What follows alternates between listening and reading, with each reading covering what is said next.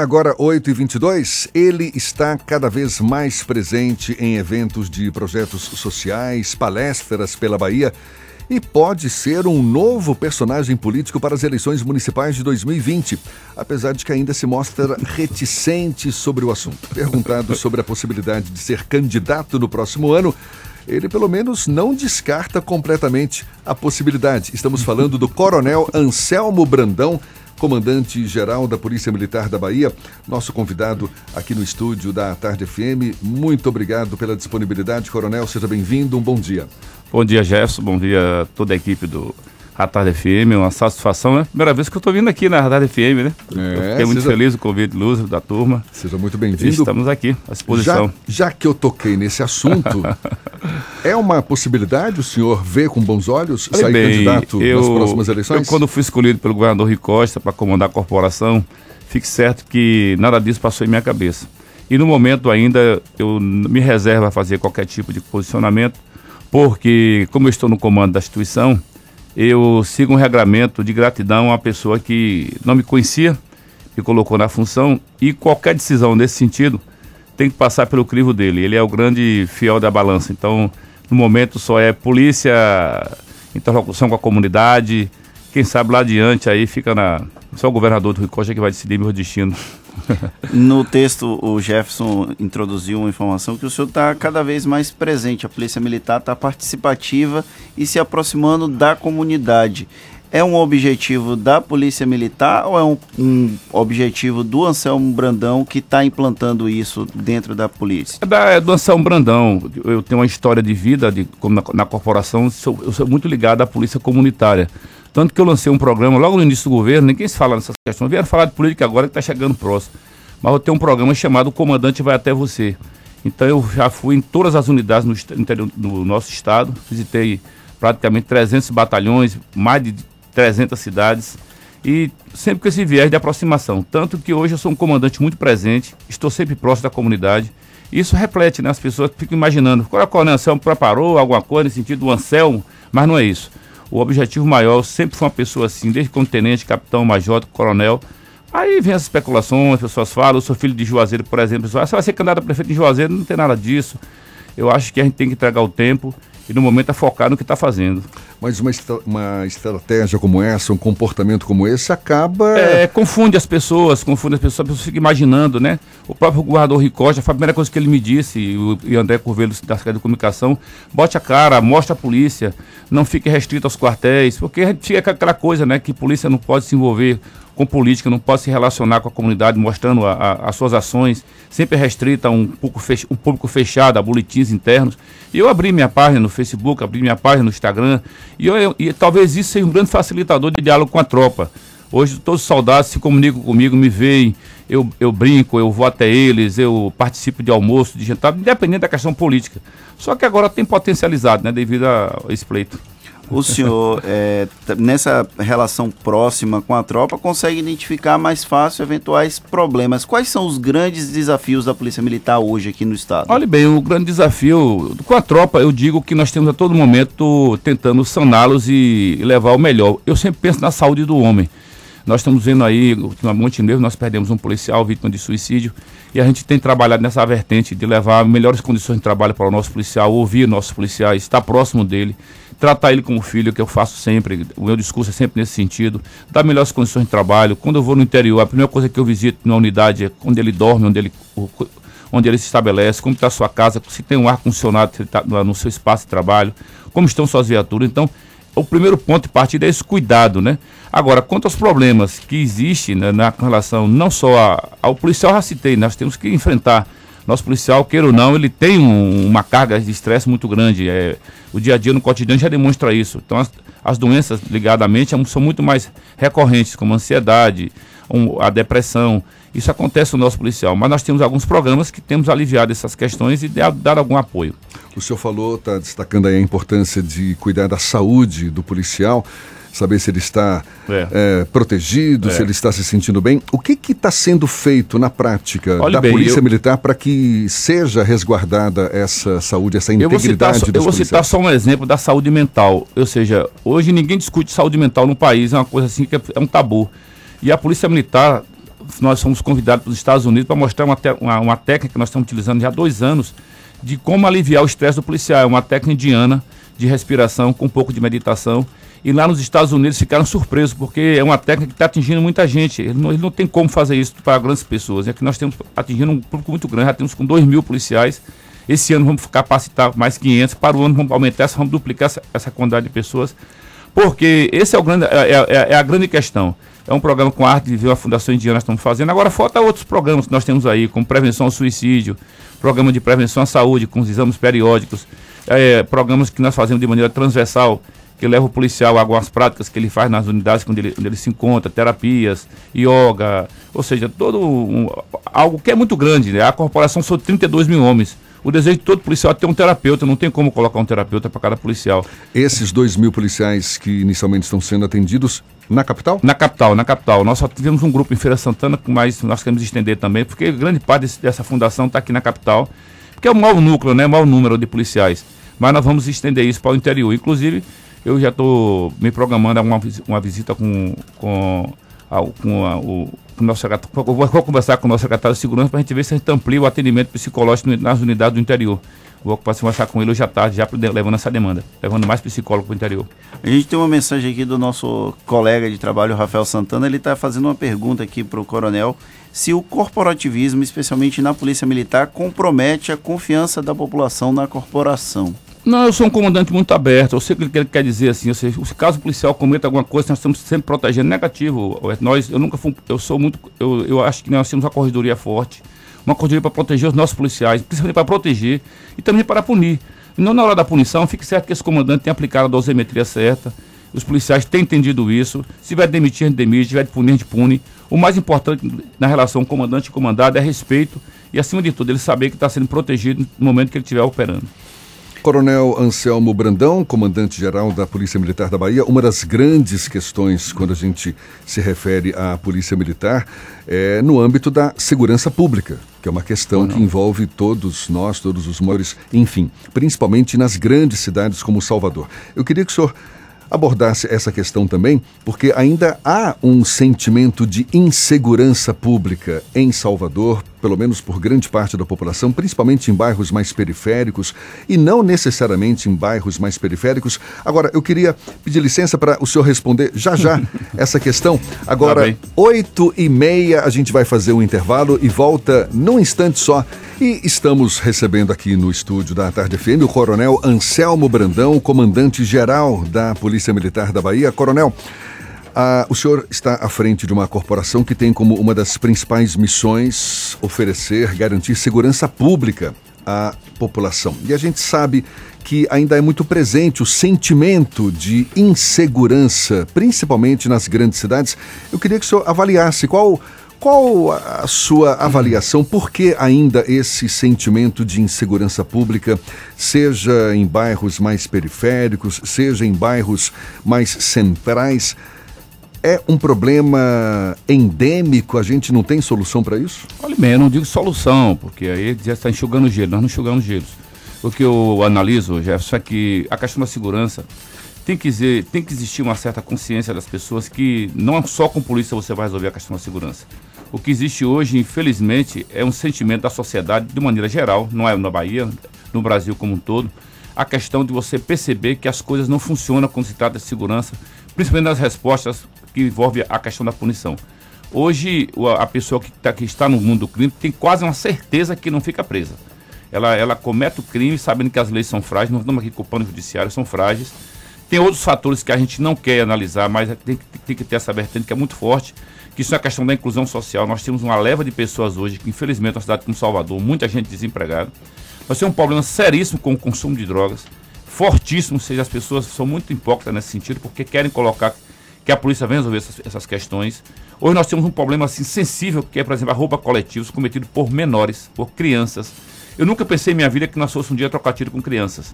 Nós estamos hoje encontrando nas ruas crianças do 12, 13, 14 anos roubando coletivos. Nós temos hoje crianças de 16 anos comandando facções criminosas em alguns bairros. Então isso é um absurdo para a gente. A gente se assusta com isso, porque onde é que está a proteção social? Onde é que está a família? Onde é que está o Estado? Todo mundo, não todo o Estado como só o governo, não. Estou dizendo todo mundo. A escola, a família, a igreja, os pais. Então eu bato nessa vertente todo dia. o sentimento, a sensação de segurança está aí. A Bahia é um dos estados, é, Jefferson, que nós temos dando maior resposta ao crime organizado. Vocês viram agora que essa semana foram a maior traficante do, hoje considerada no Nordeste, que Dona Maria foi presa, e muitas outras. Nós fomos agora pegar uma quadrilha em Minas, com 12 integrantes que estavam na Bahia. Então nós temos quase quatro meses que não temos ataques às instituições financeiras com os difusistas, porque a humanidade sabe que é forte. Agora, na capital, os pequenos furtos é que leva aquela sensação de segurança. Ou seja, é o roubo de celular, é o roubo ao coletivo, que a gente prende, ou depois no outro dia o menino está na rua de novo. O roubo a veículo mesmo. Nós temos marginais aí que já foram presos duas, três vezes. Mas não tem, ela, infelizmente as leis são muito frágeis, então dá aquela sensação de que a, a, coisa não funciona, mas nós estamos nas ruas, permanentemente estamos nas ruas abordando, prendendo, vocês estão vendo aí. Agora não tem a quantidade que as pessoas gostariam de um policial em cada esquina, em cada porta, porque o Estado não tem estrutura, não, tem, não temos condições de contratar tanta gente como a gente gostaria.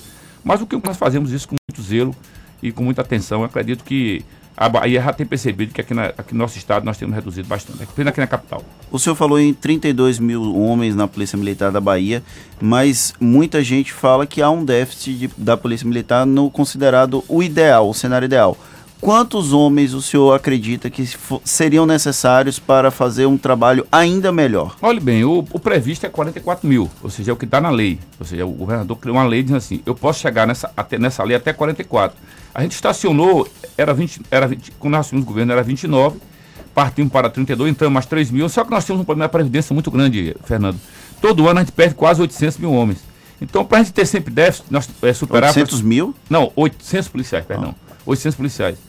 Para a gente ter superávit, a gente tem que colocar sempre um pouquinho a mais. É isso que o governador do Costa vai fazer agora.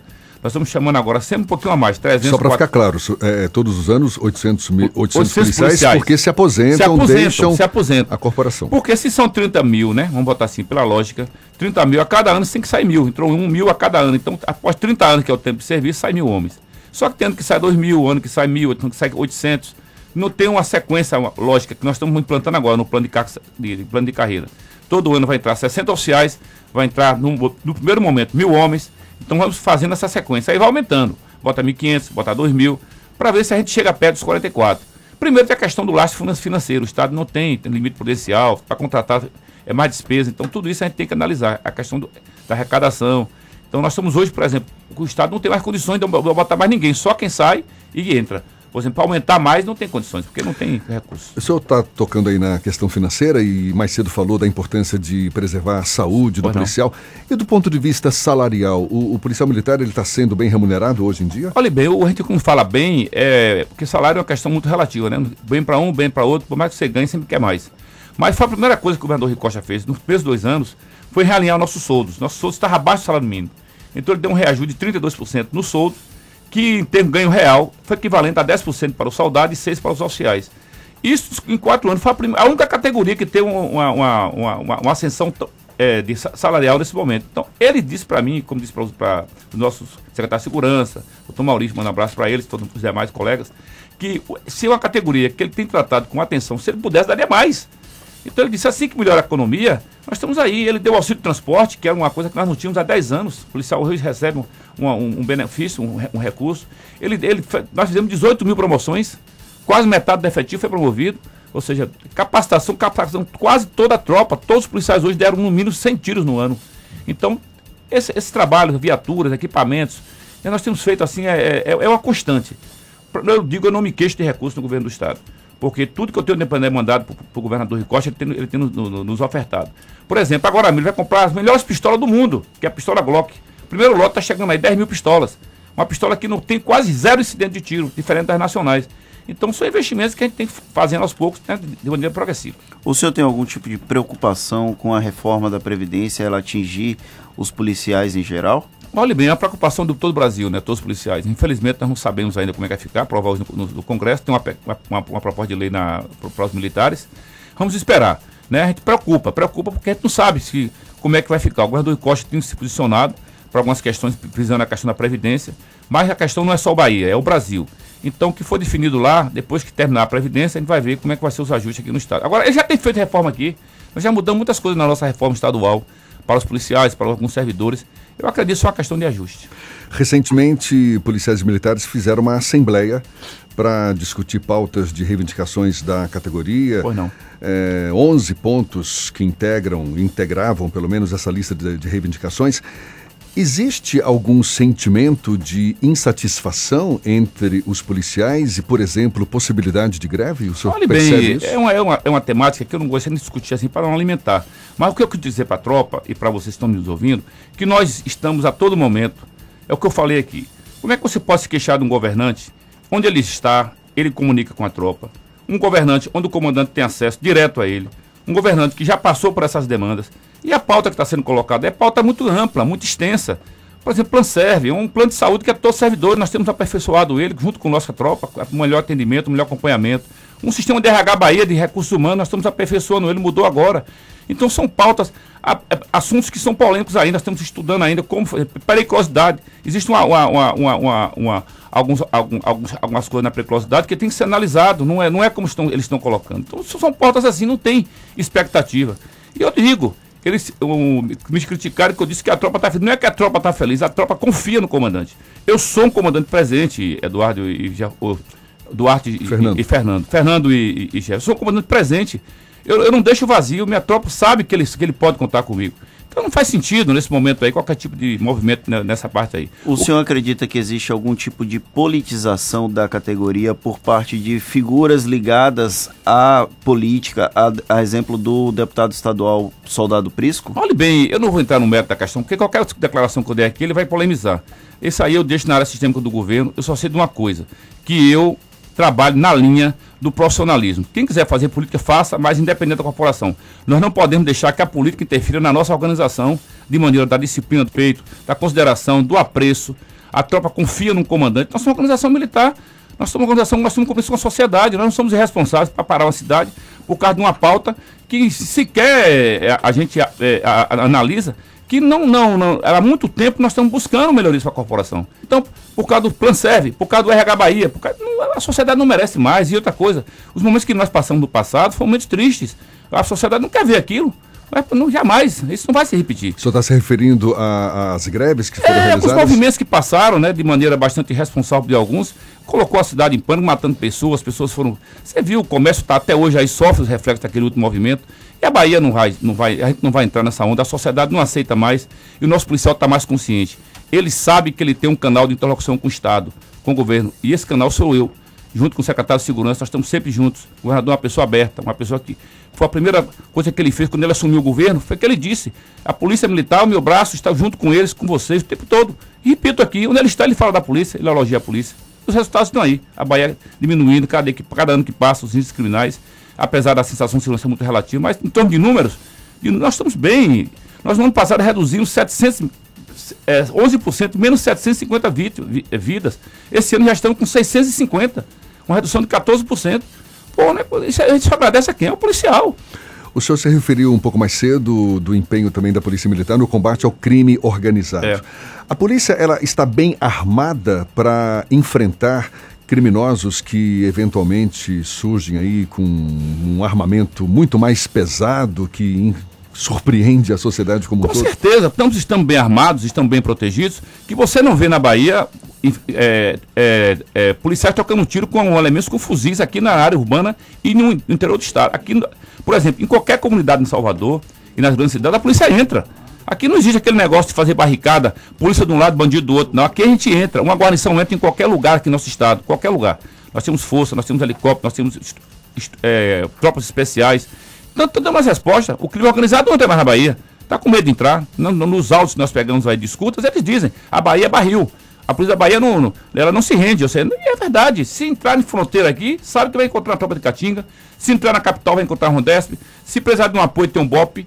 Ou seja, nós temos sempre operando, operando forte. Bandido não se cria na Bahia. Isso eu garanto a vocês. Aqui, ele pode, ele pode, como a gente está vendo aí, infelizmente são grupos criminosos, que eu não cito o nome de facção, que infelizmente tem um problema que não é só da Bahia, é do Brasil, é do mundo. Nessa né? questão das drogas se tem vez fortalecido por uma série de fatores que eu não vou analisar, mas aqui na Bahia, ele sabe que o cajado é forte. Aqui a gente chega junto, aqui não vamos permitir que bandido ocupe bairros e, e, e, e tome, façam pessoas refém, cobre pedágio aqui, nós não vamos aceitar isso. Tem uma pergunta aqui de um leitor que ele mandou para o 7193 111010, o Leonardo Vinhas. Ele pergunta por que não reativar o hospital da Polícia Militar para cuidar da questão da saúde mental dos policiais. Ele vai ser reativado, já está terminando as obras, estamos já tá bem, bem avançado. Então isso aí, fique tranquilo, Vinhas, que é uma, é uma preocupação nossa, né? Nós hoje temos um hospital, nós temos um hotel de trânsito dentro da corporação para atender os policiais que vêm do interior. Nós temos um trabalho de fisioterapia que atua lá. Nós temos uma policlínica que também tem vários médicos. Estamos funcionando, procurando atender a nossa tropa. Coronel Anselmo Brandão, comandante-geral da Polícia Militar da Bahia, a gente quer agradecer a sua disponibilidade, a atenção dada aos nossos ouvintes. Um bom dia. Bom dia, senhor. Jefferson. Bom dia, Fernando. Satisfação a equipe aqui voltar à tarde. Espero ser convidado outras vezes. Né? Vai voltar outras vezes, até porque Polícia Militar é sempre um tema muito bacana e a é, sociedade gosta assuntos. de participar dessas discussões. É, porque Obrigado. interessa a todos. Com certeza. Certamente. Obrigado, Fernando.